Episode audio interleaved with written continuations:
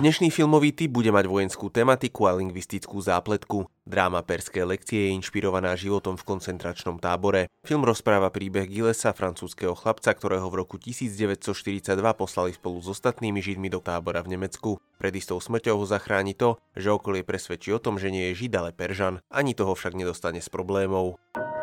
Combien de prisonniers sont passés par le camp? Entre 25 et 30 000.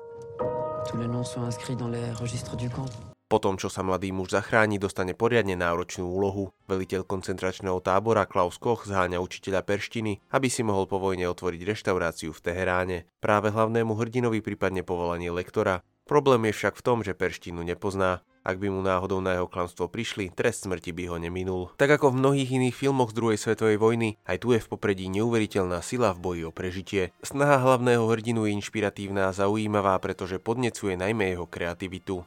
Je odkazom na zverstvá v najväčšom vojenskom konflikte histórie, podávaná je spôsobom atraktívnym pre diváka.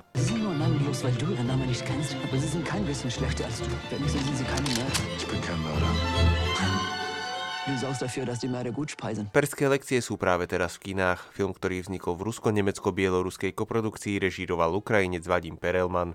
9. decembra si ho môžete pozrieť aj v Malom Berlíne v Trnave.